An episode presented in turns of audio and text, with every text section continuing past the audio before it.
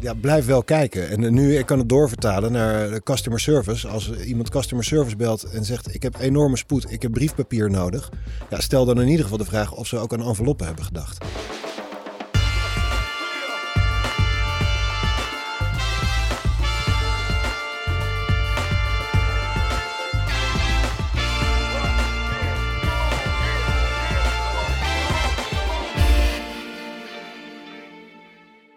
Hallo, goedemorgen, goedemiddag of goede avond wanneer u dit ook luistert. Welkom bij de Brief, de podcast over content, marketing en, je raadt het niet, media. Eh, vandaag is het 25 november, een maandagavond. Het begint langzaamaan koud te worden. Tijd voor aflevering nummer 63 alweer. Aan mijn linkerhand waardevriend en collega Matthijs Stielman. Hallo. Hallo, hoe is het? Goed. Heb je er zin in? Zeker. Ik heb hier ook zin in. Mooi. Heb je nog mooie content gezien? Jazeker, ja, een boek, boek gelezen. Eh, het boek heet Het is oorlog, maar niemand die het ziet. Van eh, journalist Huip Modderkolk. Ah. Ehm, gaat over cybersecurity, waarin natuurlijk de grote verhalen van Russische hackers en, en Edward Snowden kennen we allemaal. Maar wat eh, bijna niemand in Nederland eh, voor dit boek wist, is dat Nederland ook een hele dikke vinger in de, in de pap heeft qua hacken van, van andere landen en, en dat soort dingen via de AIVD en de MIVD. Ehm, ja, en dat omschrijft hij op een hele, hele fijne manier. Het is een heel complexe materie. Hij begon ook aan zijn zoektocht echt als, als eh, nou, iemand die er niet veel van af wist. Dus je volgt eigenlijk ook zijn persoonlijke ontwikkeling in het kennis opdoen over dit hele onderwerp. En ehm, ja, het leest echt als een, eh, een spannend jongensboek. Tot op het punt dat zijn eigen eh, router thuis tot twee keer toe eh, eruit ploft. Omdat hij eh, informatie op zijn computers heeft staan en vragen stelt. Waarvan bepaalde instanties liever niet hebben dat je ze stelt. En dan eh, wordt het in één keer wel heel tastbaar. Ja, tof. Ik, het, eh, klopt het dat ik een, eh, een aflevering van NRC Vandaag, de podcast, heb geluisterd met een interview met deze meneer? Dat zou heel goed kunnen, ja. Volgens mij wel. Ja, dat was een, een- een heel erg eng. Ja. Zoals die man het vertelde. Dat Ja. zijn router ineens gek begon te doen. Precies. En ja, want dan ben je, zijn ze gewoon bijna in je huis geweest. Was Nou ja, letterlijk, ja. ja, eng. Eh, en nogmaals de titel. Het boek heet Het is oorlog, maar niemand die het ziet. Kijk eens. Van Huip Modderkolk. gaan we in de show notes zetten. Tegenover ons zit zoals iedere aflevering de gast. Eh, die begon eh, bij de Zubani Beachwear Company. Dat, tenminste, daar begon hij niet, maar dat was wel zijn e- eigen bedrijf. Daar verkocht hij badmode. Daarna werd hij managing director bij Minto.nl. Sales manager online services bij DTG. Dat is de telefoongids, of was de telefoongids moet ik zeggen. Daarna werd hij head of omnichannel en IT bij Score. Maar nu is hij drie maanden country manager, bij, country manager Benelux moet ik zeggen, bij Flyer Alarm. Ik heb het over Maarten Timmerman Zubani. Maarten, Hallo? hoe is het met je? Ja, heel goed. Zat alles ertussen? Eh, ja, vanaf het moment van starten wel, ja. Kijk Ja. eens, kijk eens, kijk eens. Is dit de eerste keer dat je te gast bent in een podcast? Ja, de allereerste keer. Luister je podcast? Af en toe. Af en toe. Wat, eh, heb, je, heb je bepaalde favorieten of bepaalde favoriete genres? Ja, ik vind de 30 minuten rouw van Ruud de Wild vind ik, eh, vind ik leuk om te doen. Ja. Ik heb eh, een aantal radioprogramma's structureel geluisterd onderweg naar het mooie Arnhem. Ik woon in Bergen in Noord-Holland en de- bij Score zat ik in Duiven, net iets voorbij Arnhem. Dus meer dan voldoende tijd om het een en ander te luisteren. Waaronder heel veel podcasts. Tof. Tof. Wat, wat vind je van die, dat heel veel radio-hosts nu ineens die overstap maken? Ja, dat is een logische stap. Als mensen uiteindelijk eh, real-time niet meer luisteren, dan moet je toch zorgen dat je, dat je gebruik maakt van het medium dat er is. Ja. En, eh, wat dat betreft, ja, ik vind het fantastisch. Want het is, het is ook, in het voorbeeld van, van Ruud de Wild, eh, hij kan veel dieper gaan, omdat hij 30 minuten lang echt rauw erin kan gaan. Ja, eh, en zijn thema kan volgen. En hij zit niet aan, er moeten zoveel plaatjes en het moet ook nog van deze platenbaas allemaal gedraaid worden. Dus hij kan er veel vrijer in zijn. Ja. ja. ja over, over ik, ik moet zeggen dat ik eh, had hiervoor nooit zo heel veel interesse in de man. Ik heb hem één keer de hand mogen schudden. Eh, en ik vind hem eigenlijk in die podcast 30 keer beter dan hoe ik hem op de radio vond vroeger. Ja, ik denk dat dat nog steeds wel zo is eigenlijk. ja. Ja, grappig, grappig. Eh, goed, we gaan straks verder met je praten, maar we gaan eerst eventjes naar het nieuws.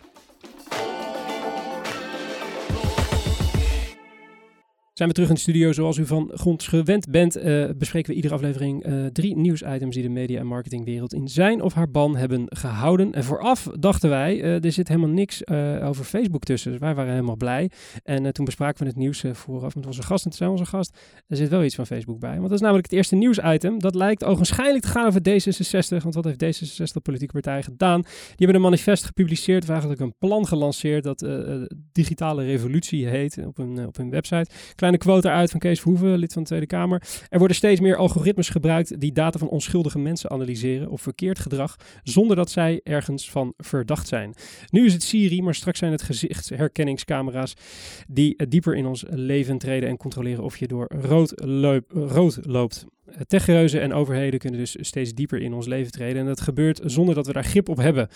Zonder dat we een vrije keuze of inspraak hebben dus. En zonder dat we ons recht kunnen halen. En daarom moeten we nu ingrijpen en we kunnen niet langer afwachten. Nou, vervolgens uh, publiceert de D66 in dat uh, document 12 voorstellen om de macht van techreuzen en de overheid in te perken, waaronder een centraal overzicht uh, van databases en de koppelingen tussen die databases, maar ook een algoritmeautoriteit waarin het gebruik van algoritmes gemeld moet worden. gezichtsherkenning willen ze verbieden totdat er daadwerkelijk wetgeving omtrent gezichtsherkenning is ontwikkeld. Ze willen data-eigendom van de consument garanderen. Bedrijven als Facebook, daar heb je hem, en Google moeten worden aangemerkt als vitaal maatschappelijk bedrijf en moeten verantwoordelijkheid dragen voor de content op het platform. En en ze moeten hun algoritmes inzichtelijk maken voor derden. Matthijs, ja. is dit het plan uh, dat uh, iedere wond doet stelpen? Of, uh, nou, in het begin, eh, ik ben het er helemaal mee eens dat er iets moet gebeuren. Maar wat, wat je ziet gebeuren hier is volgens mij dat de, poli de politiek doet dit met alle juiste intenties. En dan komen we tot, oké, maar hoe dan? Dus dan komen we bij die twaalf punten. En dan wordt het vrij snel een beetje knullig. Namelijk, nou ja, Google zijn algoritme even op tafel gooien. Dat is het enige wat dat bedrijf heeft. Dus de kans dat dat gaat gebeuren lijkt me niet heel groot. Maar ik kan het verkeerd hebben. Um, ja, een, een algoritmeautoriteit uh, die uh, alle gebruik van ieder algoritme eh, wil gaan, gaan bekijken.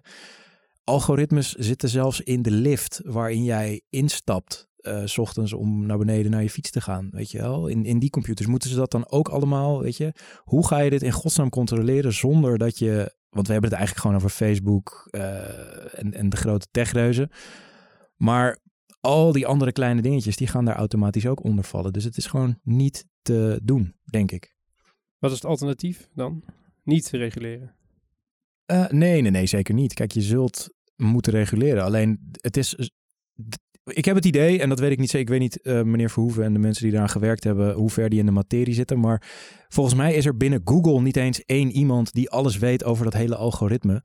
Um, en ik denk niet dat deze mensen voldoende kennis van zaken hebben om tot een hele praktische toepassing van de wet te gaan komen. Ah ja, en nu, nu plot je hem heel erg op die algoritmes, wat natuurlijk waarschijnlijk het meest complexe ding is, want dat zit natuurlijk volledig onder de motorkap en is super ingewikkeld. Maar zo'n uh, uh, zo'n garantie op data-eigendom bij de consument, dus dat daar meneer Facebook gewoon tegen ons moet zeggen, hier heb je je data, neem het maar mee en, en transfereer het maar naar een ander sociaal platform wat dan nog niet van hun is. Ja, maar het ding is natuurlijk, jouw data, dat, dat is niet een, een, een koffertje met iets, weet je, dat, is, dat behelst zoveel. Dus wat neem je in godsnaam mee? Uh, hoe garanderen zij dat het daarna ook verdwenen is bij Facebook. Want volgens mij gaan zij dat niet zomaar weggooien. En ook weer, hoe ga je handhaven? Het, het is mega complex, weet je. En, en wat er volgens mij moet gebeuren is dat, dat uh, Europa als geheel, wat ze eigenlijk met GDPR natuurlijk al best wel goed gedaan hebben, want daardoor is er best wel een soort shockwave door de hele industrie gegaan, um, dat nog verder nemen en als collectief Europa een vuist maken, zodat ja, de techreuzen het echt voelen. Want dan pas kun je dingen afdwingen. Ja, maar volgens mij is dat ook wel een beetje de bedoeling van dit plan hoor. Dat het uiteindelijk natuurlijk wel uitgerold moet worden op een schaal die groter is dan uh, onze provincie. Ja, nee, zeker. En um, ja, ik denk ook dat het alleen gaat werken op die manier. Maar dan nog, um, ja, Facebook zal voldoende pijn moeten lijden financieel. Want dat is uiteindelijk de taal die ze spreken. Om daadwerkelijk tot actie over te gaan. En uh, ja, met boetes alleen gaan we daar niet komen. Ja, Maarten, jij, we waren hier zo kort eh, doorheen aan het gaan en toen zei dat doet me een beetje denken aan die speech van uh, Sacha Baron Cohen van uh, afgelopen weekend, meen ik hè? Ja, ja afgelopen weekend. En mij heeft hij ook wel aan het denken gezet in zoverre. Ik vind dit daadwerkelijk heel lastige materie, terwijl ik er al een hele tijd mee omga, vanuit mijn eerdere werkervaring. Heel lastig om toe te spitsen op wat moet je dan als organisatie en wanneer doe je het goed en wanneer is het iets wat je eigenlijk voor jouw consumenten goed wil doen. En de, uh, Baron Cohen die, die verwoordt het eigenlijk wel goed. Er, nou, ergens is hij heel grof en zegt die Facebook zou Hitler nog een podium geven om zijn politieke boodschappen uit te dragen. En dan, nou, dan komt Zuckerberg natuurlijk uh, danig tegen in verweer. Dat zouden we nooit zo doen. Maar voor, voor het dispuut valt wel wat te zeggen in ieder geval. Hè. Dat, dat komt niet helemaal uit de lucht vallen. Maar het sterkste punt wat hij maakt is... je hebt misschien wel een vrijheid van meningsuiting, maar niet per definitie een vrijheid van bereik. Omdat nu iedereen alles mag zeggen en je weet niet zo goed waar het terecht komt. En hè, neem fake news in gedachten. Je kan alles zeggen, het hoeft niet geverifieerd te worden. Facebook neemt er geen verantwoordelijkheid in. Dus je kan in één keer gewoon 25 miljoen Amerikanen uh, iets laten geloven. Wat misschien helemaal niet waar is. En wat misschien wel heel schadelijk kan zijn. Uh, nou ja, goed, in, in hindsight. Ja, en wat, wat, wat uh, niemand heeft hier natuurlijk het, de, het gouden ei-oplossing. Maar waar, waar neigt jouw gevoel naartoe qua oplossing? Is dat regulering? Is dat een, uh, een, een branchevereniging uh, die, het, die de industrie overkoepelend moet gaan controleren? Een beetje zoals Sieren, Ja, wat het, wat het moet zijn. Ja, ik denk wel dat er enige vorm van controle op moet zijn. Omdat er nu eigenlijk aanspraak wordt gemaakt op. Er is geen enkele wetgeving die ons tegen kan houden doen we nu eigenlijk ook met, uh, met, de, de, met de cryptomunten die, die uitgegeven willen worden. Onder andere door Facebook. Uh, ja, de regulering houdt het uiteindelijk wel tegen. Er wordt wel een vuist gemaakt tegen. Maar nu kom je op het terrein en dan is het een beetje jammer dat, dat de financiële industrie sterk genoeg is om te zeggen: Oh, het wordt, wordt nu te spannend. Uh, want vanuit media kan het bijvoorbeeld niet. Er is niemand vanuit media die in één keer zegt: We gaan een vuist maken tegen Facebook. Want Iedereen hangt aan de tieten. Ja, natuurlijk. Ja. ja. Ja, dat maakt het, uh, dat maakt het uh, ingewikkeld. Maar uh, desalniettemin een mooie initiatief van D66. Uh, in ieder geval iemand die iets concretiseert in voorstellen in plaats van uh, roepen dat er wat aan moet gebeuren. In plaats van uh, niet met concrete plannen kopen. Dus ja. mocht meneer Verhoeven luisteren en denken, hier wil ik een keertje meer over komen vertellen. Voel u vooral uitgenodigd, laat het ons weten. Dan zien we u verschijnen in de aflevering. het tweede nieuwsitem van, ehm, van deze aflevering leest een heel klein beetje als een artikel van de Speld, Matthijs. Nou, het is bijna net zo belangrijk als, uh, als het voorgaande onderwerp. Hè? No, pre no pressure. ja, nee, um, opruimgoeroe Marie Kondo. Um, ja, ik dacht dus dat iedereen haar kent, uh, maar dat, dat bleek vandaag op de werkvloer uh, een beetje tegen te vallen. dus een klein beetje context. Marie Kondo, Japanse dame, die heeft een boek geschreven. Dat heet, de of het heet Spark Joy. En haar theorie, als ik hem heel plat sla, is eigenlijk als je iets in huis hebt waar je niet blij van wordt, dan moet je het weggooien. En daar zit een heel ritueel aan vast dat je het moet bedanken voor dingen en dan kan je er afscheid van nemen. En dan nou, wordt je huis heel mooi opgeruimd en dan word je heel gelukkig. Um, dus dat boek is een enorme bestseller geworden. Ja, heel veel mensen op de wereld aan het opruimen geslagen tot het punt, en dit is geen grap, dat um, kringloopwinkels gewoon dicht slibben doordat uh, iedereen zijn huis aan het opruimen was op een gegeven moment. En zij die spullen dus ook niet meer aan de man kregen en zo. Dus super succesvol. Maar het leuke was dus uh, deze week kwamen we erachter dat Marie Kondo met vol trots heeft aangekondigd dat ze een productlijn gaat lanceren en verkopen via haar website. Dus ze heeft eerst ervoor gezorgd dat wij onze bergingen allemaal leeg aan het ruimen waren en al die ja. plankjes uh, in de woonkamer leeg hadden. En die kunnen we en nu zij shit waar we, die we dan weer op die plankjes kunnen zetten. Ja, nou ja, shit Mark. Weet je, kijk, wie heeft er geen stemvork nodig? Hè? Ik kan wel een paar mensen opnoemen. Wat kost een stemvork voor Marie Kondo? Een stemvork kost slechts 50 US dollars. Kijk eens. Het mooiste product vond ik overigens een tas om je boeket bloemen in mee te nemen als je die gekocht hebt. Prijskaartje? 42 dollar. Geen geld? Nee. En ook super handig. Want... Hoeveel moet, hoeveel moet een bloemetje dan wel niet kosten? Nou ja, dat weet ik ook niet. Uh, maar verder heel veel uh, ja, schaaltjes, glazen, bakjes. Uh, allemaal dingen die, die heel mooi zijn, maar niet direct je leven heel veel beter maken. Is er, is er, is er een reactie van de mensen die hier eerst heel erg hard achteraan liepen en nu... Nou, men struikelt er wel over in de mediawereld. Maar ik denk dat deze vrouw gewoon uh, inmiddels zoveel bereik heeft. En, en achter ieder product zit overigens wel een verhaal. Dus, dus uh, een stemvork schijnt heel goed te zijn voor het uh, tunen van de frequentie van je eigen lijf met de ruimte waarin je woont. En verder nog iets met kristallen erbij en zo. Dus het is niet zomaar wat. Maar nee, ja, er wordt wel heel erg lacherig over gedaan. Net zoals wij nu hier doen. Dat de dame die verkondigt dat ze um, ja, je huis en je leven opgeruimd maakt, nu zelf spulletjes gaat verkopen. Ja, wel ja. gewoon content marketing eigenlijk.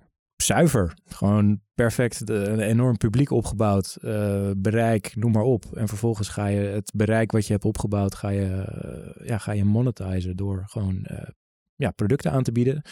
Los van de webshop kan je ook een opruimconsultant boeken, overigens. Via haar website kwam ik achter. Een opruimconsultant? Ja, dat zijn mensen die Zoals zijn... mijn moeder vroeger. Ja, nou ja. Misschien een carrière switch. Ja, nee, dat zijn mensen die zijn getraind in haar, uh, in haar theorie. En in Nederland kun je je melden bij Maaike, Didi of uh, Camilla. En die komen je dan helpen met uh, de Spark Joy methode. Je hebt aandelen, begrijp ik. Maarten, Marie Kondo, Does it ring a bell? Nee, helemaal niet. Nee. Dat, maar vol verbazing zit ik ook te luisteren.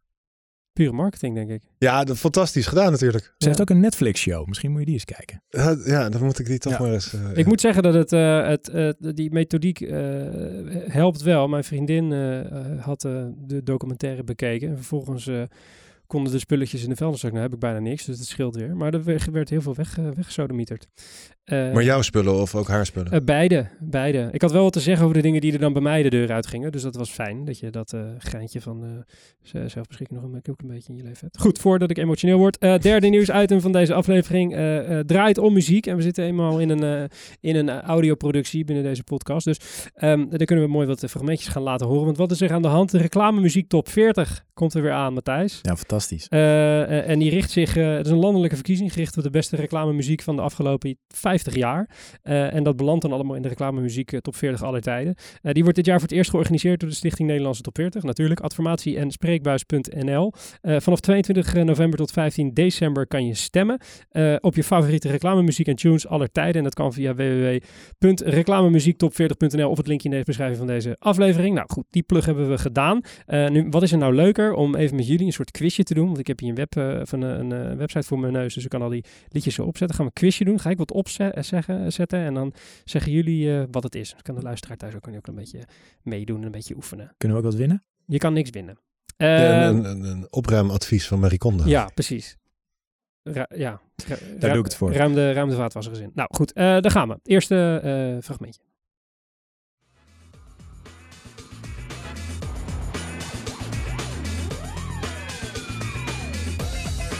Mag ik het roepen? Ja. Het is eh, Junkie XL voor Nike. Elvis Presley Junkie XL. Dat klopt. Dit was die, eh, die epische eh, reclamereeks die Nike toen maakte. waarin Edgar Davids richting dit containerschip moest. En dan moest vechten met ninja's en zo. Ken je dit, Maarten? Nee, het is heel gênant om te bekennen, maar ik kijk zo weinig aan televisie Kijk. dat ik hier volledig in het donker zit. Oké, wacht. Ga ik, eh, ga ik even een, een wat makkelijkere voor je. Hoe lang kijk je al geen televisie? Een eh, jaar of vijf, denk ik. Oké, nou dan, dan zou het kunnen dat in de krochten van je geheugen deze misschien nog wel. Je kan er uren slijten, de parken zijn er groen. Ja, de herkenning is er Ja. wel. Ja, zeker wel. Te lopen, dat zou je eigenlijk wel eens moeten Mooi, hè, dit. doen. Je bent Het- voor Ik, eh, ik denk aan Unox, maar het is hem niet. eh. Lijkt er wel een heel klein beetje op. Eh, dit is het nummer, Chris, of, het nummer Amsterdam van Chris de Bruyne. Dat is eh, overigens een Belg, fun fact. Maar dit is van Old Amsterdam, de kaas. Natuurlijk. Eh, mooie reclame ook trouwens.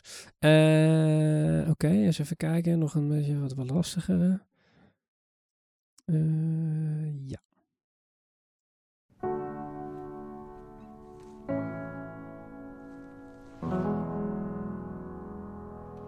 Emotioneel meteen, hè? Ik ben er stil van.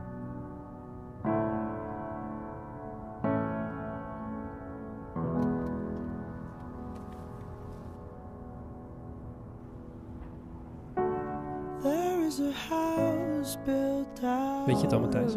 Deze hebben wij volgens mij eh, is van, van eh, Supermarkt.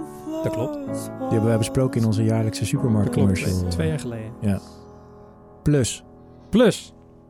Weet je nog wat het verhaaltje was van deze reclame? ik twijfel tussen twee jaar geleden. Dus nee, dan is het de echtscheiding. De echtscheiding, dat klopt. Dus we zien het, eh, het meisje, dat ik blijf ook gewoon eventjes over de muziek heen praten, dat maakt het allemaal wat zwaarder. We zien een meisje dat eh, door haar vader, die gescheiden is van haar moeder, afgezet wordt bij die moeder. En bij die eh, vader krijgt ze een hele karige kerst, maar bij die moeder krijgt ze een hele leuke kerst. En als kerstcadeau wil zij dan dat haar vader komt eten bij haar moeder thuis. En dat gebeurt dan natuurlijk. En vervolgens willen wij allemaal kerstboodschappen doen bij de plus. Prachtig. Maarten, deze moet je weten. Land van duizend meningen. Het land Ja, het, het nummer ken ik, eh, ken ik zeer goed. vallen op het strand. Beschuit bij het ontbijt. Weet je welk merk het was? Nee, zeker niet.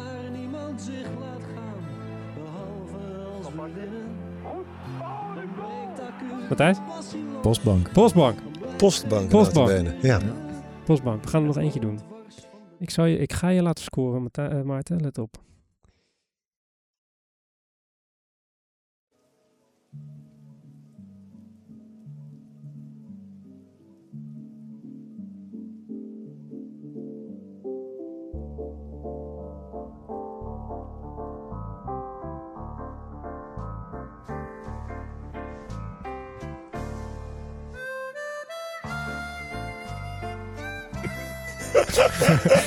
Komen we toch op Unox terecht. heel goed, heel goed, heel goed. Ik zag jullie al heel hoopvol naar me kijken. Zo, Als hij dit niet weet, wordt het echt een hele lange Nou ja, podcast. kijk, in principe hebben wij de afspraak dat een aflevering zo lang mag duren als dat het leuk blijft. Dus dit kan zomaar een marathon aflevering Ja, ik kan hier eh, de hele avond bij door. Ja, nou, dit, eh, dit waren dus een enkele van de, eh, van de liedjes waar je op kan stemmen. Eh, het zijn er best wel aardig wat. En ik moet ook zeggen, normaliter zijn de websites van dit soort dingen belabberd slecht in elkaar gedraaid. Maar dit is hartstikke leuk. Klikken, je ziet het meteen en je kan weer terug. Het, het is allemaal eh, eh, zonder enige hoofdpijn kan je hier eh, helemaal op los als je in de marketing, advertising en mediawereld werkt. Dus tot, even kijken, wanneer kon je nou stemmen? Tot en met 15 december kan je stemmen. 19 december wordt de top 40 aller tijden bekendgemaakt. En dat kan op www.reclamemuziek top40.nl. Nou, hebben wij onze plicht richting adformatie ook weer gedaan. Graag gedaan daarvoor. Mocht u nou iets gehoord hebben in deze aflevering van u denkt, hey, dat vond ik interessant. Of wat we hier voor toekomstig nog gaan eh, zeggen. Alle referenties eh, eh, naar het nieuws en ook verder in het interview, dat la- plaatsen we allemaal in de show notes. Die kunt u in de beschrijving van deze aflevering, dus waar u dit ook luistert. Eén druk op de knop heeft u alle, alle verwijzingen zo netjes op één rijtje. Dan gaan we nu naar het interview, maar eerst eventjes dit. Inmiddels weet je waarschijnlijk wel dat de brief gemaakt wordt door Wayne Parker Kent. Daar werk ik en daar werkt Matthijs. En, en wellicht werk jij binnenkort ook bij ons. Want we zoeken non-stop nieuwe talentvolle mensen die ons komen versterken. Dus ben je een mediastrateeg, accountmanager, redacteur, copywriter, designer, developer, projectmanager, videoproducer. Zoek je een stage, een fulltime job, parttime job, freelance job of heb je gewoon een vet idee. Eh, whatever, dan zijn we wellicht dus op zoek naar jou en zouden we graag een kopje koffie met je drinken. Alle openstaande vacatures vind je op wayneparkerkent.com slash jobs. En wat je ook kan doen is klikken op het linkje in de beschrijving van deze aflevering.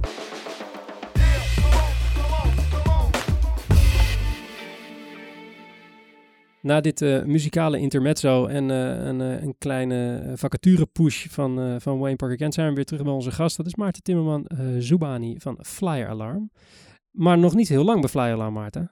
Nee, 2,5 maand. 2,5 maand. Eh, wat, wat, hoe bevalt het? 2,5 maand. Dat is in principe gewoon je nieuwe job nog. Dus je bent nu nog aan het snuffelen en aan het ruiken en aan het Ja. rennen. Ja, we zijn nog bezig een nieuwe strategie te vormen. In ieder geval strategie voor de komende paar jaar is, vast te stellen. Eh, ja, ik moet zeggen, fantastisch. Eh, de, de leuke club hier in Amsterdam. Het, het moederbedrijf is Duits. Eh, we zitten in 15 landen. Daarmee best wel een internationale keten aan collega's waar ik mee, eh, mee te doen heb. En eh, het bevalt prima. Is het een groot team waar je zit in Nederland? Nee, in Nederland zijn we 11 man. Wat was nou de, de uitdaging waardoor jij dacht van yes?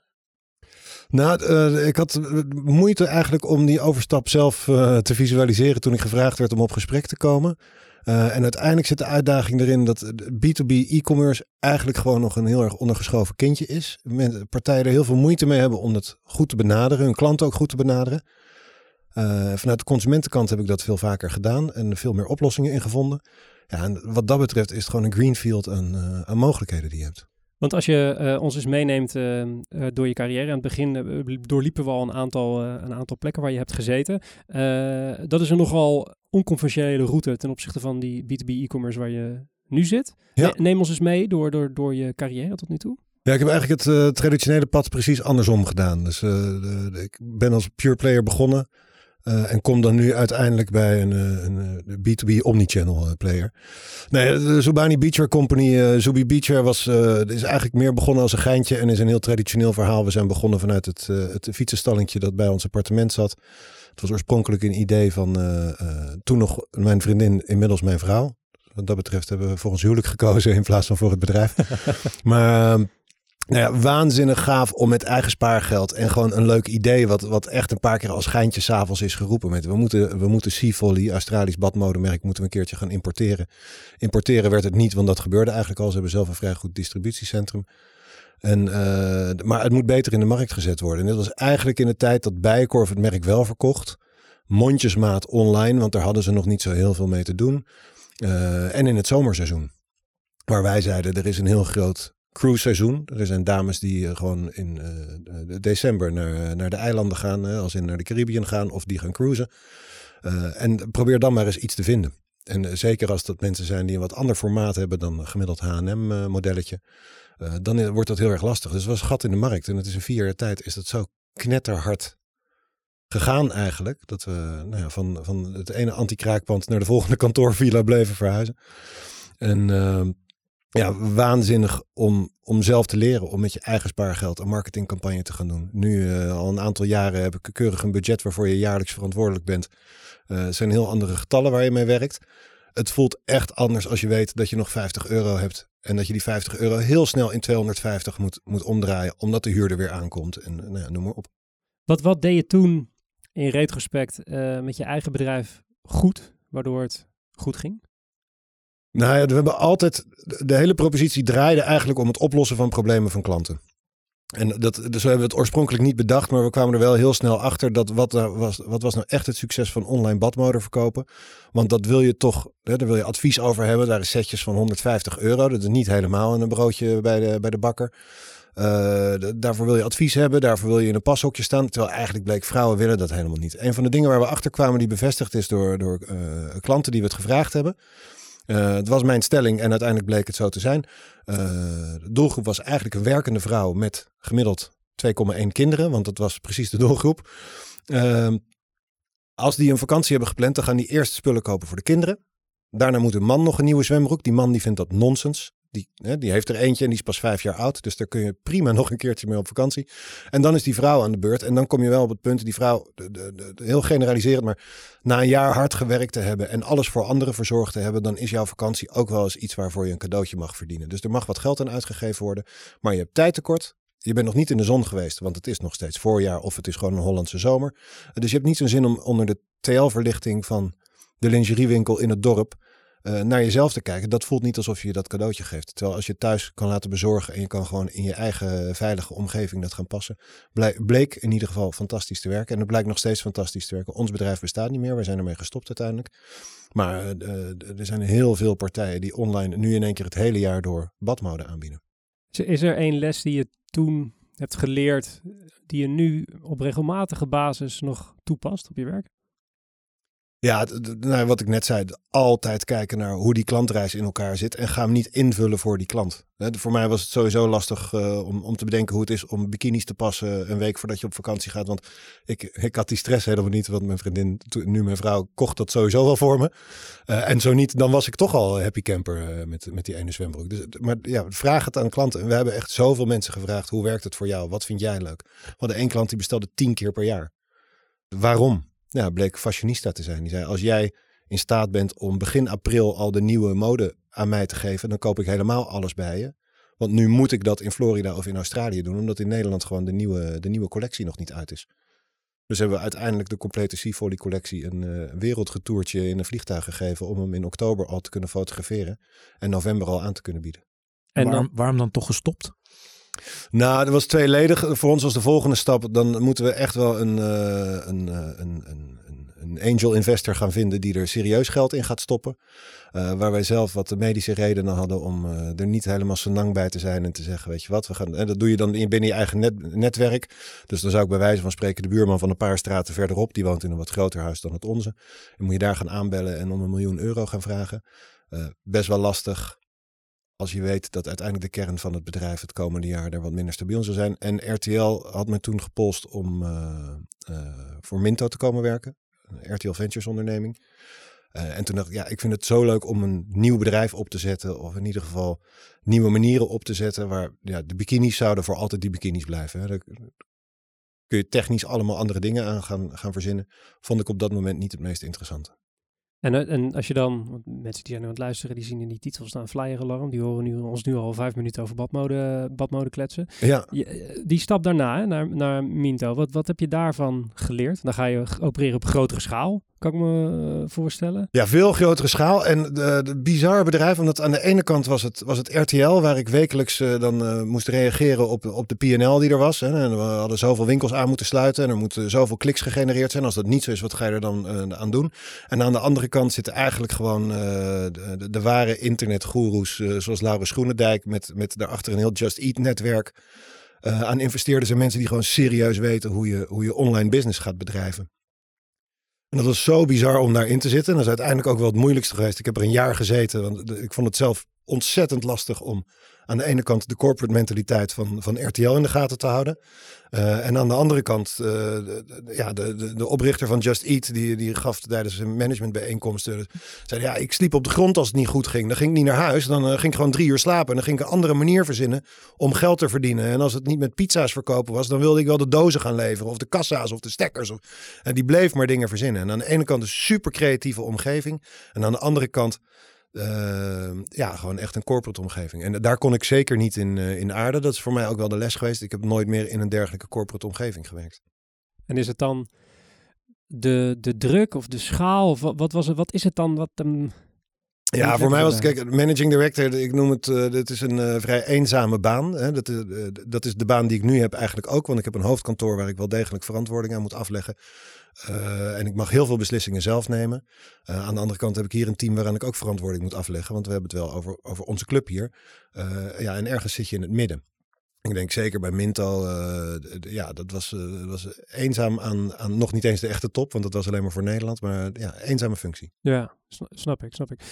even naar, naar Flyerland, want daarvoor zitten we hier, vanzelfsprekend. Ja. heb je een, nou laten we beginnen bij, bij je rol. Want country manager Benelux, dat kan natuurlijk, punt 1 zijn er drie landen. Dus dat is countries manager eigenlijk. Ja. hoe, hoe ziet die rol er bij jullie uit? Wat, wat doe je? Nou ja, in Nederland hebben we een uh, team dat uh, bestaat uit sales, marketing en customer service. Uh, waar ik eigenlijk meer een liaison-functie heb om te zorgen dat, dat het team zijn werk kan doen. in samenspraak met alles wat er vanuit het hoofdkantoor moet gebeuren. Dus we hebben de, de drukkerijen staan in Duitsland, zijn in eigendom van Flyer Alarm. Zo is het ooit begonnen. Overigens ook vanuit de garage. waar gewoon een machine is neergezet met het idee, volgens mij kunnen we het beter doen dan, dan al die andere bedrijven. Um, ja, en aan mij de taak om dat, uh, om dat goed te laten lopen. En dat kan verschillen van de prijsdiscussies die er zijn. In Duitsland zijn we de, uh, de marktleider en kunnen we heel veel afdwingen. In Nederland hebben we gewoon product, uh, productgroepen waarin we de, in, in, ja, de vet uitgeprijsd worden. Ja, ga de discussie maar aan. Concurreer je echt op nationaal niveau of zijn er nog, nog een aantal spelers die gewoon wereldwijd zeg maar, de boel domineren? Ja, Ik denk dat het eerder op Europees niveau is, omdat uiteindelijk de, de logistiek het niet toestaat om flyers vanuit China in te laten vliegen. Uh, of vanuit de Verenigde Staten. Maar Simpress is een vrij grote organisatie natuurlijk. Drukwerkdeal valt eronder. Um, ja, die is, dat is wel een andere league. In zoverre, kijk, wij hebben één directeur-eigenaar. Um, dat is niet hetzelfde als beursgenoteerd.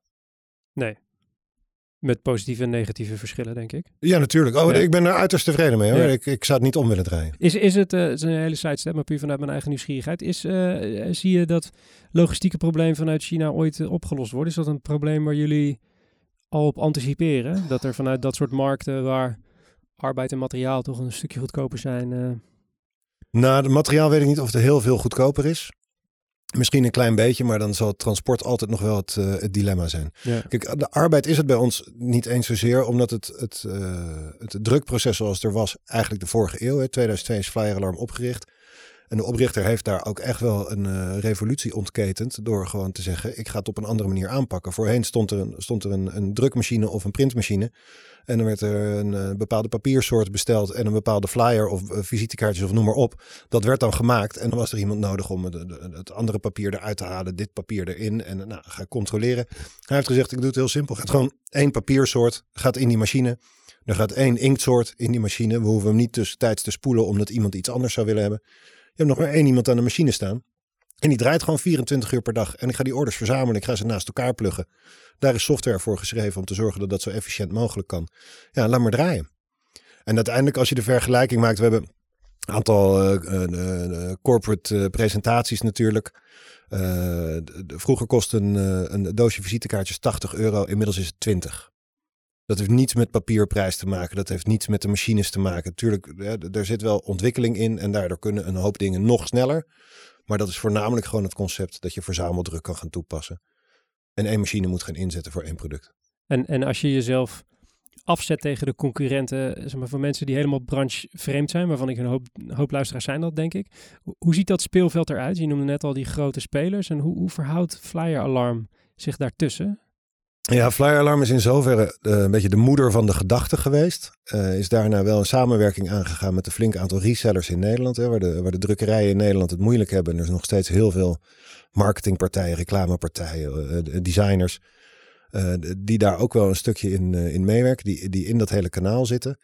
Ehm, daar is een aantal partijen uitgekomen dat nu eigenlijk gewoon een geduchte concurrent is, maar waar we ook nog wel in, in enige vorm mee samenwerken. Er zijn producten die wij maken, er zijn producten die zij maken en eh, waar je, waar je samen wel uit kan komen. Uiteindelijk denk ik wel binnen Nederland. Kijk, drukwerkdeal eh, d- d- drukt niet zelf, maar koopt het in. Wij verkopen het, we maken het ook echt zelf. Onderscheid je je daardoor ook op kwaliteit? Nou, kwaliteit is inmiddels wel. Ik denk dat het, dat het eh, tien jaar geleden meer het geval was dan nu. Want inmiddels is het, is het proces zo bekend. En het verhaal is eigenlijk zo simpel dat iedereen kan het. Dus waar wij ons in onderscheiden nu is eigenlijk diversiteit in het productportfolio. Ehm, ik, eh, nogmaals, ik zit er 2,5 maand. Dus ik heb een aantal weken training in Duitsland gehad. Ik denk dat ik nu 500.000 producten ken. Van de meer dan 3 miljoen die we hebben.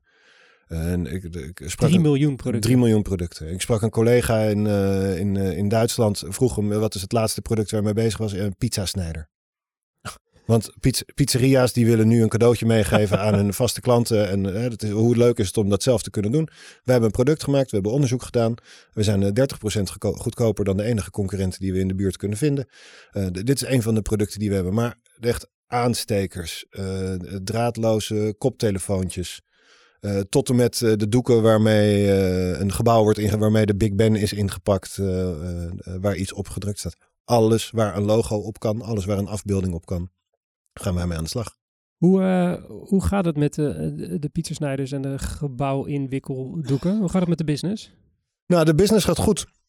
Eh, hoewel het een moeilijke markt is, eh, laten we dat niet onder stoelen of banken steken. Er is een hoop concurrentie en er zijn een hoop partijen die ongeveer hetzelfde doen. In een kanaal waar het, kijk, de, de, de print neemt af. Hè? Er mogen steeds minder flyers.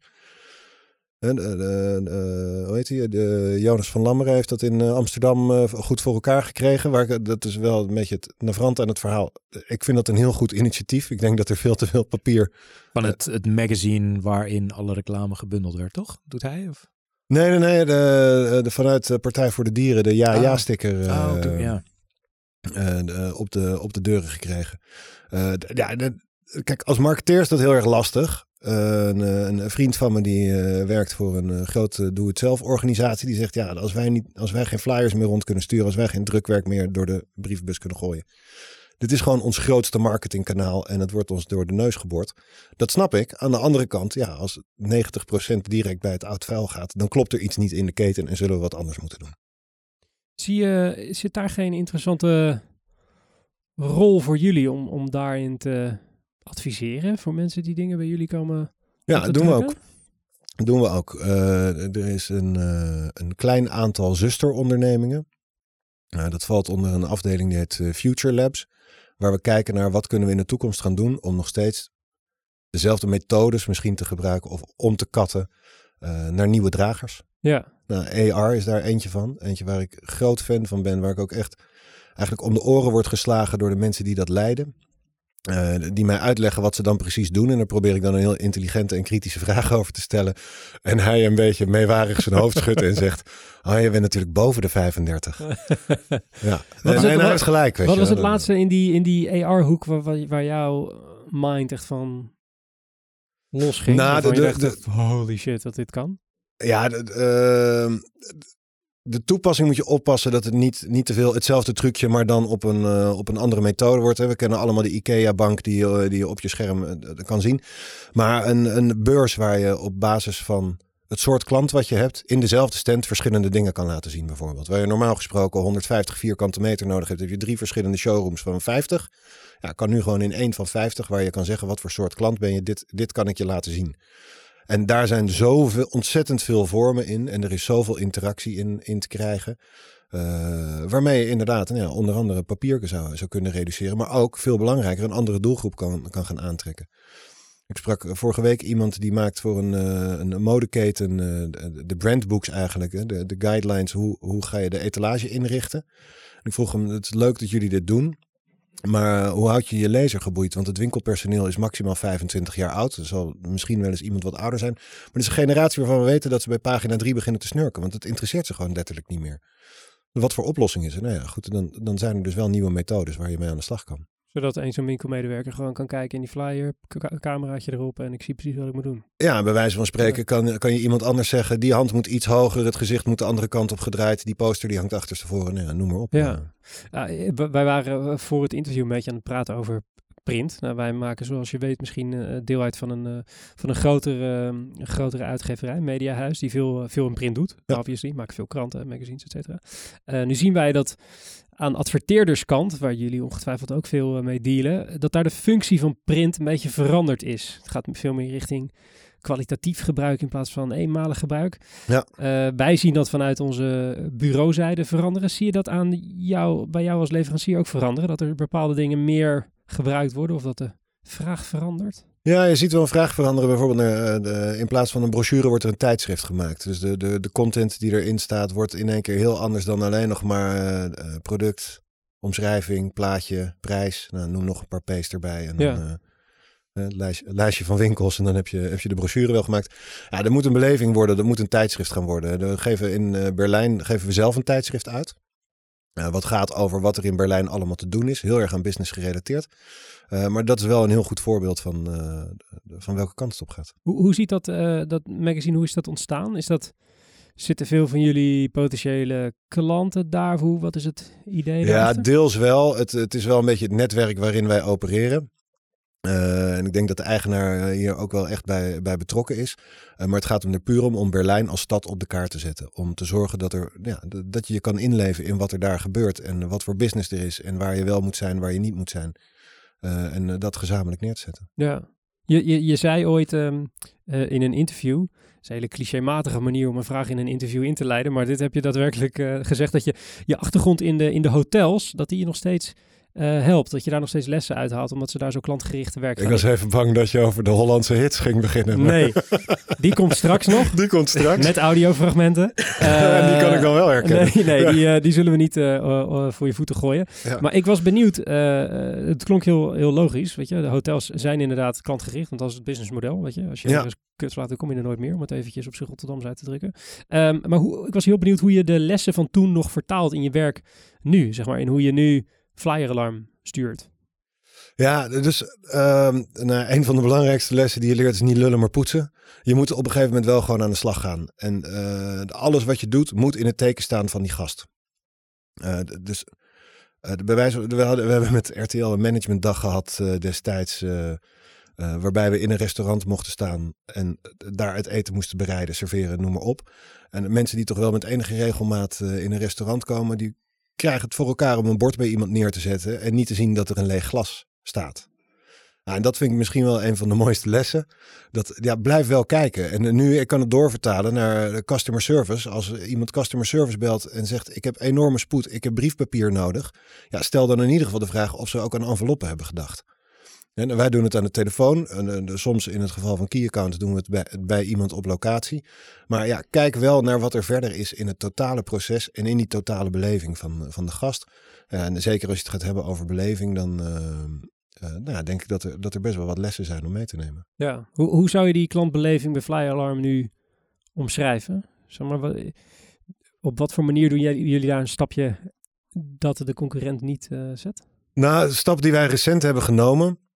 Eh, is een klein bruggetje ook wel naar een ander onderwerp misschien. maar ehm, eh, we hebben de Flyer Alarm Club opgericht. eh, Ja. wat, wat eigenlijk een loyaliteitsprogramma is. Maar waarbij, waarbij we hebben gezegd: je, het is niet zo dat als je je postcode achterlaat en een e-mailadres. dat je er dan bij hoort. Eh, sterker nog, je moet ervoor betalen om erbij te horen. Er is een gelimiteerd aantal zetels vrij. En wat we daarin doen, een van de dingen die we heel erg uitspelen, is we willen kennis delen binnen ons segment. Dat betekent dat wij met eh, de uitgevers, eh, misschien ook wel kleine drukkerijen, eh, kleinere resellers die er zijn, de, de, de creatieven, we willen allemaal samen aan tafel zitten. Daar hebben we verschillende thema's voor, eh, voor verzonnen, waarmee we een masterclass kunnen gaan organiseren. Eh, eh, ja, en elkaar uiteindelijk helpen. En het, het, is heel simpel. Ik begin de masterclass ook. Ik mag dan eh, in twee minuten een opening doen. En daarna is het vooral aan, aan de spreker. We hebben laatst bijvoorbeeld Jasmijn Rijken gehad. De, voormalig CMO van, van Moof. Ja, ze heeft waanzinnige ervaring. Overigens ook vanuit, vanuit de fashion. Ze heeft Miskien in de Verenigde Staten opgezet. Ehm, Ik heb twee minuten de tijd om uit te leggen wat het is. En dat is heel simpel. Wij zijn de Flyer Alarm Club. Of je nou lid bent of niet. We hopen dat je lid wordt. Want dit is de plek waar we, waar we kennis kunnen gaan delen. En waar ik ook leer. Uh, en ik achteraf gewoon benieuwd ben waar ga jij mee naar huis? Wat is nou dat stukje wat jij dan morgen anders gaat doen? En als daar een gesprek uitkomt, prima. Maar vooral niet, het draait daar niet om de flyers en de posters en, en noem maar op. Het lijkt me een, goede, goede opzet. Nu hoor ik een luisteraar uh, denken, die hoort Flyer Alarm Club. Die denkt, hey verdomd, dat heb ik eerder gehoord in deze podcast. Het is wel grappig om misschien te vertellen hoe jullie, uh, hoe jullie hier zijn gekomen. Uh, in aflevering nummer 57 hadden wij namelijk een nieuwsitem, uh, Matthijs, over de Flyer Alarm Club. Ja. er was destijds een artikel op Adformatie te lezen. en daar hadden wij het volgende over te zeggen.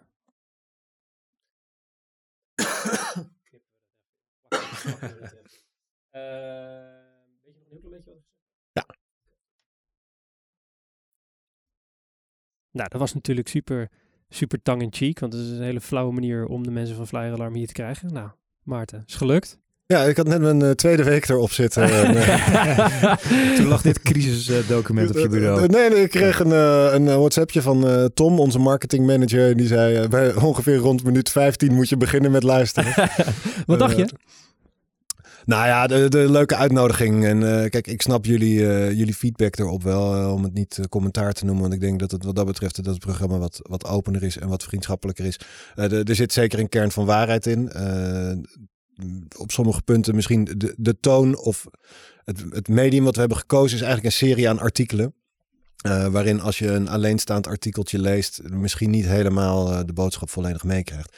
De kern die er wel achter zit, is dat wij zeggen dat ga nou niet, en zeker binnen B2B, niet alleen maar strooien met een pasje. En als je meer dan drie keer besteld hebt, dan kom je in een soort van premium clubje. Want je bestelt gewoon genoeg, dus je krijgt een beetje korting. En that's it. Zijn er partijen eh, die dat al goed doen in andere industrieën, in B2B, dat je ziet? Ja, in B2B vind ik het heel lastig. Ik, uh, ik ben er nog niemand, dat is misschien mijn, uh, mijn manco, maar ik ben er niet echt iemand tegengekomen waar ik extreem jaloers op ben. In zover ik weet wat wij allemaal nog van plan zijn en denk dat we best wel een goed gremium te pakken hebben. Ik denk wel, en dit is het leuke aan de B2C kant, wordt het voorbeeld gewoon heel erg gegeven. En dat zijn allemaal voorbeelden die je heel makkelijk kan volgen. Hè. Dus de Hunke Muller heeft een fantastische app gemaakt. Overigens niet alleen voor hun klanten, maar ook voor hun personeel. Uh, waarin ze uiteindelijk die twee doelgroepen ontzettend goed weten te binden aan het bedrijf.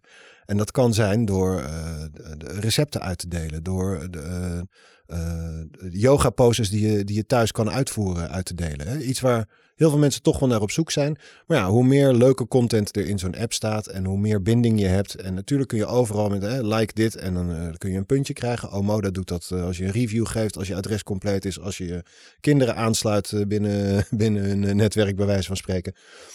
kun je ook wel weer punten gaan verdienen bij elkaar. Dan denk ik dat het punten verdienen in de B2B-markt niet zo heel erg interessant is. Er komt steeds meer verwatering tussen B2C en B2B in, in, in ervaring. Um, maar ik denk wel dat er aan de contentkant gewoon heel veel dingen eh, nog op te pakken zijn. Was het een moeilijke pitch intern? Omdat het, je, je neemt dat afstand van je product. Is, dat, dat kan intern soms moeilijk zijn om dan te verkopen. Um, nou, ja, dat is meer heer C, want ik was zelf toch niet bij de organisatie toen. Um, in zoverre is het idee ook wel gekomen omdat in Nederland de markt wat, uh, wat moeilijker is dan, uh, dan in andere landen voor flyer alarm. Uh, waar is gezegd, ja, de, de, de, de, prijsconcurrentie. We gaan gewoon niet, niet de, de, de supermarktoorlog uh, nog een keertje herleven. We gaan niet zomaar korting geven voor alles en iedereen. We krijgen nu binnen de, binnen de branche wel eens het verwijt: jullie hebben het prijsniveau in de markt verlaagd. Daar ben ik het pertinent mee oneens, want we zijn ook de eerste die zeggen: het kost je uh, uiteindelijk gewoon een, een, klein bedrag, maar het kost je wel een bedrag per maand om bij ons te horen. Dus het betekent lang niet voor iedereen die eens een keer een order plaatst dat het prijsniveau omlaag moet. Voor consumenten is het totaal oninteressant om lid te worden van de Flyer Alarm Club. Het is alleen echt interessant als je iets haalt uit die netwerkbijeenkomsten die je net noemde, of die ja. masterclass. Ja, ik denk dat het dan pas interessant wordt. En de rest, als het alleen maar gaat om, om de prijs, ja, dan, dan koop je uiteindelijk ook niet bij ons. Dan zoek je daar waar gewoon de allerbeste aanbieding op dat moment is. Ja. Uh, ik denk wel waar het gaat om uh, het advies dat we kunnen geven. Er zijn een aantal mensen uh, specifiek uit, uit de industrie die ontzettend goed advies kunnen geven over wat voor producten je nodig hebt. Alles wat niet gestandardiseerd is, hoe zou je dat op kunnen pakken? Ehm, dat dat veel groter is dan, dan alleen maar de, prijs, de prijsvraag. Ja, Eh, hoe, hoe gaat het met de Fly Alarm Club?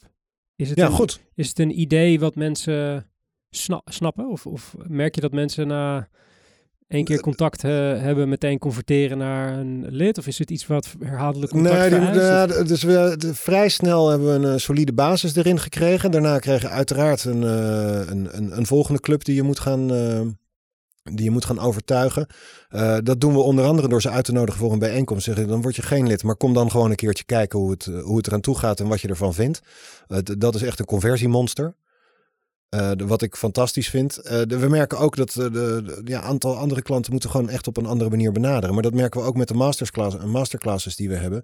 We hebben klanten die zeggen, ja sorry, maar dit, dit is niet mijn niveau als het gaat om, om, om van concept tot, tot realisatie bijvoorbeeld. hebben we een tijdje geleden gedaan met de mannen van Cogones. Het onwijs leuke masterclass geweest. Misschien niet voor iedereen precies dat wat, we, wat ze willen horen. Dus voor ons alleen maar de uitdaging om dat uit te breiden en meer doelgroep specifiek iets te gaan aanbieden. En was dat omdat het eh, niet relevant was of te hoog over of te hoog van niveau? Of waar, waar, waar lag dat in specifiek? Nou, ik denk dat voor een aantal partijen misschien, eh, eh, misschien nog te veel de basis was. Eh, waar het juist ook heel verfrissend was om professionals uit het vak te horen over. Hè. Dus, eh, de, de, ko- komt van een groot bureau en is nu een klein bureau zelf begonnen. Eh, wat voor tooling ga je dan mee werken? Eh, wat kun je gewoon in de App Store krijgen zodat je op je iPad eh, eh, kan gaan schetsen? Ja, het, het leuke is dat je daar allemaal mensen in een notebookje alles ziet opschrijven, foto's ziet maken en uiteindelijk loopt iedereen naar huis, mag ik de presentatie hebben? Want ik wil gewoon het stappenplan hebben. Hoe kom ik van concept naar, naar realisatie toe? Want ik heb altijd die discussie met mijn klanten over.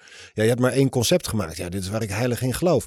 Ja, maar eh, nu moet ik het helemaal afschieten en dat wil ik niet. Dus nou ja, we hebben een discussie gehad over hoeveel keuze moet je dan je klant uiteindelijk bieden de- in die conceptfase.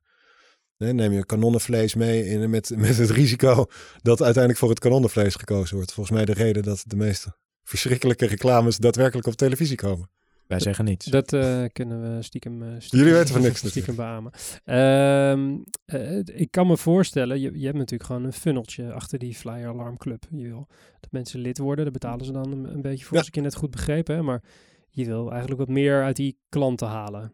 Toch? Dat is een beetje het idee erachter, Uiteraard, denk ik. Hè? ja. Hoe, hoe, hoe werkt dat voor mij als klant? Ik word lid. Is het dan dat ik...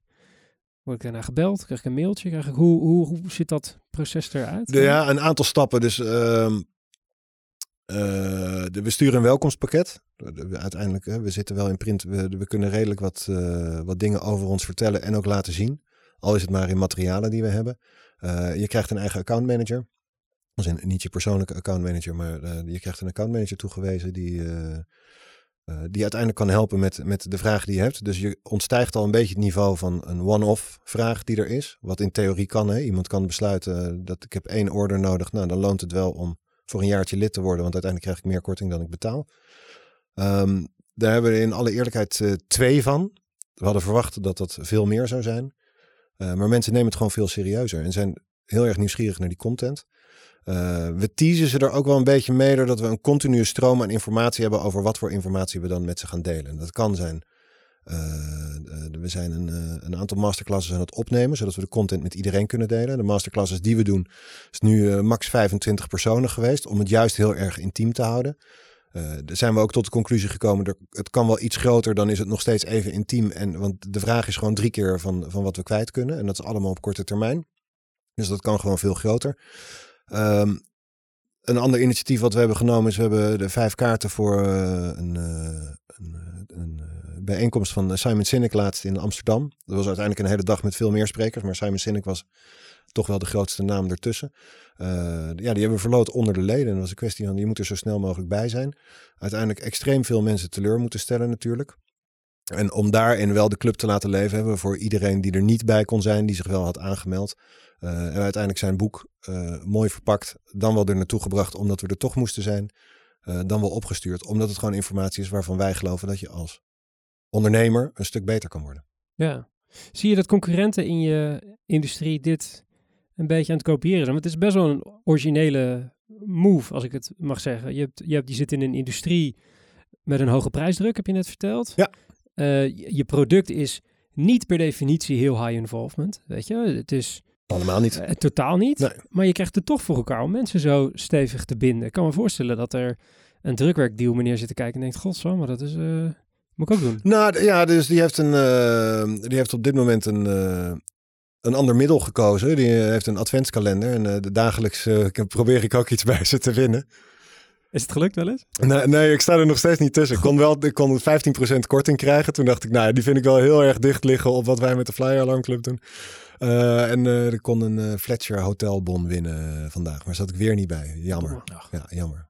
je hebt nog een paar dagen, toch? Ik ga door. Precies. Ik ga door. maar goed, geen, eh, geen concurrenten die dit trucje eh, lijken te Eh, niet op de manier waarop wij het nu, nu oppakken. En een hoop vragen erover, een hoop commentaar erover. Commentaar is in sommige gevallen goed, denk ik. Er zit ook feedback tussen die we, die we krijgen van... Nou, hier moeten we ook echt iets mee. Eh, De, de- de directeur van een grote organisatie, die, eh, die niet wist van Simon Sinek trouwens... maar eh, die zei, ja, weet je... de- ik ga niet naar die bijeenkomsten. Eh, Wat heb ik dan aan die club? Jij blijft zeggen, je moet lid worden. Daar heb je heel veel aan. Ja, totdat ik ze, dat boek uiteindelijk voor hem hadden. En zeiden, nou, niet lullig bedoeld, maar ja, hier had je naartoe gekund. Je moest alleen even ja zeggen. Wat zei die? Het was wel heel even stil. nee, maar niet getreurd. Want de, de- kijk, voor ons is de feedback dat we voor een andere klantengroep meer van dit soort dingen moeten doen die voor hen relevanter zijn. Dus het eh, daagt alleen maar uit om, om meer evenementen en ander soort evenementen te organiseren. Ja, je zei net al, er komen mooie dingen aan. Kan je een klein eh, tipje van de sluier oplichten? Nou, het is een ervan. Ik denk dat er een deel van onze doelgroep. eh, dan kijk je meer naar eigenaren van, van wat grotere organisaties. Of mensen die daar in de directie zitten, bijvoorbeeld. Eh, een ander niveau willen hebben om, om bij elkaar te zitten. Waar je misschien kan zeggen: ga een. eh, ja, maak gewoon eens een open discussie aan tafel. Eh, waarom zou je niet een forum kunnen organiseren van partijen die bij elkaar komen en die over de markt praten? Dus vorige week toevallig binnen de branche dan ook geweest over de, de branche en technologie en de vooruitgang erin. Kon er zelf niet bij zijn. En dat was dan en plein publiek. Ik denk dat het nog leuker is om dat te doen onder, onder wat andere regels bijvoorbeeld. Wat als je de Chatham House Rules daar eens op neerlegt en zegt ja. je mag alles zeggen en je mag niet gequote worden. Want, maar dan kun je eindelijk eens eerlijk zijn over hoe je de markt ziet en, en waar mensen je dwars zitten. Het klinkt vrij heftig qua organisatie, terwijl je relatief elf mensen zei. Hè? Ja. Hoe, hoeveel mensen zitten hier uh, volle bak op? Er zit één iemand uh, volle bak op. Uh, die doet ook meerdere dingen hoor. We hebben bijvoorbeeld de museumnacht hebben we gesponsord. Afgelopen weekend, Amsterdam Art, zijn we samenwerking mee aangegaan. Leveren wij uiteindelijk ook producten. Dus we hebben, we hebben van Cardboard stands geleverd waar achter hostessen konden, konden zitten. heel veel van het, van het drukmateriaal geleverd natuurlijk. het ene evenement kost wat meer werk dan het ander. Juist omdat we het heel kleinschalig houden. Dus bijvoorbeeld de, de, de, laatste met de mannen van Cogones was op de Gewoonboot in Amsterdam-Noord. Fantastische woonboot, helemaal off the grid. Ja, daar, kun je ook niet, er kunnen niet zo heel veel mensen op. Het is een plek waar je eindelijk eens parkeer, parkeerruimte hebt. dus qua organisatie, ja, het is enorm veel werk. Maar het is ook niet zo dat, dat er meteen een team van tien man op moet zitten. En extreem veel creativiteit. Dat moet ik wel nageven. Ja, het is knap, het is knap met, uh, met elf mensen. Als je, uh, je zit nu 2,5 maand, hè, de kleine drie maanden zit je binnen. Ja. Als je nu naar de toekomst kijkt, nabije de toekomst, wat is de grootste uitdaging die je als country manager hebt bij Fly Alarm? Um, ja, daar kan ik heel veel over vertellen. Wat ik net zei, ik ben volledig nog een strategie aan het maken nu met het team. We zitten morgen met het hele team samen, ook een complete dag om daar doorheen te lopen. Uh, ik ga er nog niet zo heel veel over zeggen. En als ik je dan de vraag stel, wat is... Je hebt natuurlijk vanaf de buitenkant altijd een bepaald beeld van een organisatie voordat je daadwerkelijk achter, die, uh, achter dat uh, computertje zit op die bureaustoel. Ja. Wat was het beeld vooraf en, en hoe is dat anders dan hoe je er nu zit? Ja, vooraf dacht ik dat we veel meer producent waren. Uh, en, en dan de, iedereen die het wil kopen, kom dan maar.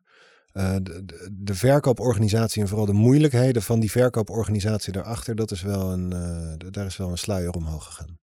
Is dat een, is dat een aangename verrassing of een. Ja, in zoverre wel, omdat. kijk, als je weet dat er, dat er iets beter moet, en ik ben niet aangenomen om op de winkel te passen. Dus er moet iets beter, dan is het wel fijn als je zo af en toe een onderwerp tegenkomt waarvan je denkt: ik begrijp het. Uh, ik snap ook hoe het ooit zo gekomen is, want dat kunnen mensen wel goed uitleggen. Maar ik heb ook twintig ideeën over hoe we dat anders kunnen doen of hoe we het kunnen geven. Het maakt het gewoon echt verschrikkelijk tastbaar om mee aan de slag te gaan. En het ene is een kwestie van, we hebben gewoon handjes nodig. Daar moet morgen iemand mee beginnen. Nou, met een, een team van elf lukt dat niet altijd. En dan zeker met dit soort evenementen erbij, dan is er ook wel eens een dag waarop er even wat minder productiviteit op de werkvloer is. Eh, en ik denk dat we dat heel goed weten te counteren. Elke dag weer. Eh, maar ja, de- sommige problemen zijn gewoon echt wel kwestie van starten. Kwestie van starten. Dat is een mooie les. We hadden ook nog een, een ander interviewthema. Zijn we helemaal niet aan toegekomen. We hebben wel een vaste slotvraag, Maarten. Ja, Ken je die of niet? Eh, ja de, de, de, de, de beste content, toch? Die ik De gezien allerbeste heb. content die je in de afgelopen content. tijd eh, hebt gezien. En zowel tijd als content mag je heel breed opvatten. Dus het mag ook een film zien, zijn die je 20 jaar geleden hebt gezien. Of een, eh, een krantenadvertentie van drie uur geleden. Noem maar wat. Ja, dan luister ik jullie podcast natuurlijk zo af en toe. Want in de aanloop hier naartoe kun je niet heel veel anders dan jezelf voorbereiden. En de, de meeste gasten, twee voorbeelden Mag. volgens mij. Mag. Nee, eh, kijk, één, omdat ik gewoon een onwijze fan ben. De, de trailer van Top Gun 2. Die echt mijn hele generatie van de benen heeft geslagen. Er ik zie in één keer kinderen met Top Gun, Top Gun t-shirtjes lopen. En dat je met alleen een trailer al gewoon de complete merchandising, wat is het, 30 jaar na dato, volledig weer, eh, weer op de rit hebt. Dat ik ben benieuwd ik- of die jassen ook weer eh, terug gaan komen, zeg maar. Dat, Ja. dat, dat leren jack Die leren jassen. van die plaatjes. Ja, die waren vet, ja. ja, ja, dat mag van mij wel. ja, ik weet niet of ik hem zelf aandoe. hè. 43 wordt op een gegeven moment... eh, Ja, of juist weer wel. Of juist weer wel, ja. dat, is, eh, dat kan, hè, dan. Ja, de Ray-Ban Aviator er weer bij. Tuurlijk, en, eh, fuck hop, it. gaan. En dan de Ja. motor, dan, dan is het af. En dan een motor. Ja, Ja. dan kom je wel heel dicht bij mijn midlife Ja. in de buurt. Ja, zo'n iets wat gedateerde cabrio. Die, eh, die, Ja, dat kan ook nog. Ja. Dat, de Z4 erbij en dan Ja. zijn we ook compleet. Nee, dus eh, de, de- die vind ik, de- dat vind ik gewoon ontzettend leuk. Even los van het feit dat ik ook wel uitkijk naar de film. En we dus een plan hebben om met een vriendengroep uit de studententijd naar een stad in Europa te vliegen om daar dan de première te gaan kijken of zo. Fantastisch. Vet. Ehm, de, de, degene die ik ehm, het meest uitdagend vind, en, maar dan zit ik een beetje in een squeeze, want ik heb het boek zelf nog niet gelezen, maar er zit zo'n uitdaging om het te doen. Ehm, ik had nog wat andere boeken die ik eerst uit wilde lezen. Jos Alers heeft een, eh, een nieuw boek geschreven eh, over generatie Z. En het is een generatie die mij heel erg triggert, omdat het me dwingt na te denken over hoe onder andere werk anders moet. Ik zat een tijd geleden bij een bijeenkomst van retailers. er waar we eigenlijk een beetje gewoon als oude mannen zaten te zeuren. Ik had laatst een sollicitant, nou die wilde nog maar drie dagen werken. En die wilde wel weten of de sabbatical alvast ingepland kon worden. Waar ik eigenlijk steeds meer in dacht, maar dat is gek dat wij zeggen, ik wil jullie niet, want dit is de generatie met wie we het wel moeten doen. Ik denk dat de beste werkgevers er wel mee omgaan en een manier vinden om het te begrijpen. En dat degene die zo meteen op een plaat gaan, de partijen zijn die zeggen, ja sorry, maar bij ons is het gewoon tenminste vier dagen werken en eigenlijk vijf dagen werken. En sabbaticals doen we niet aan.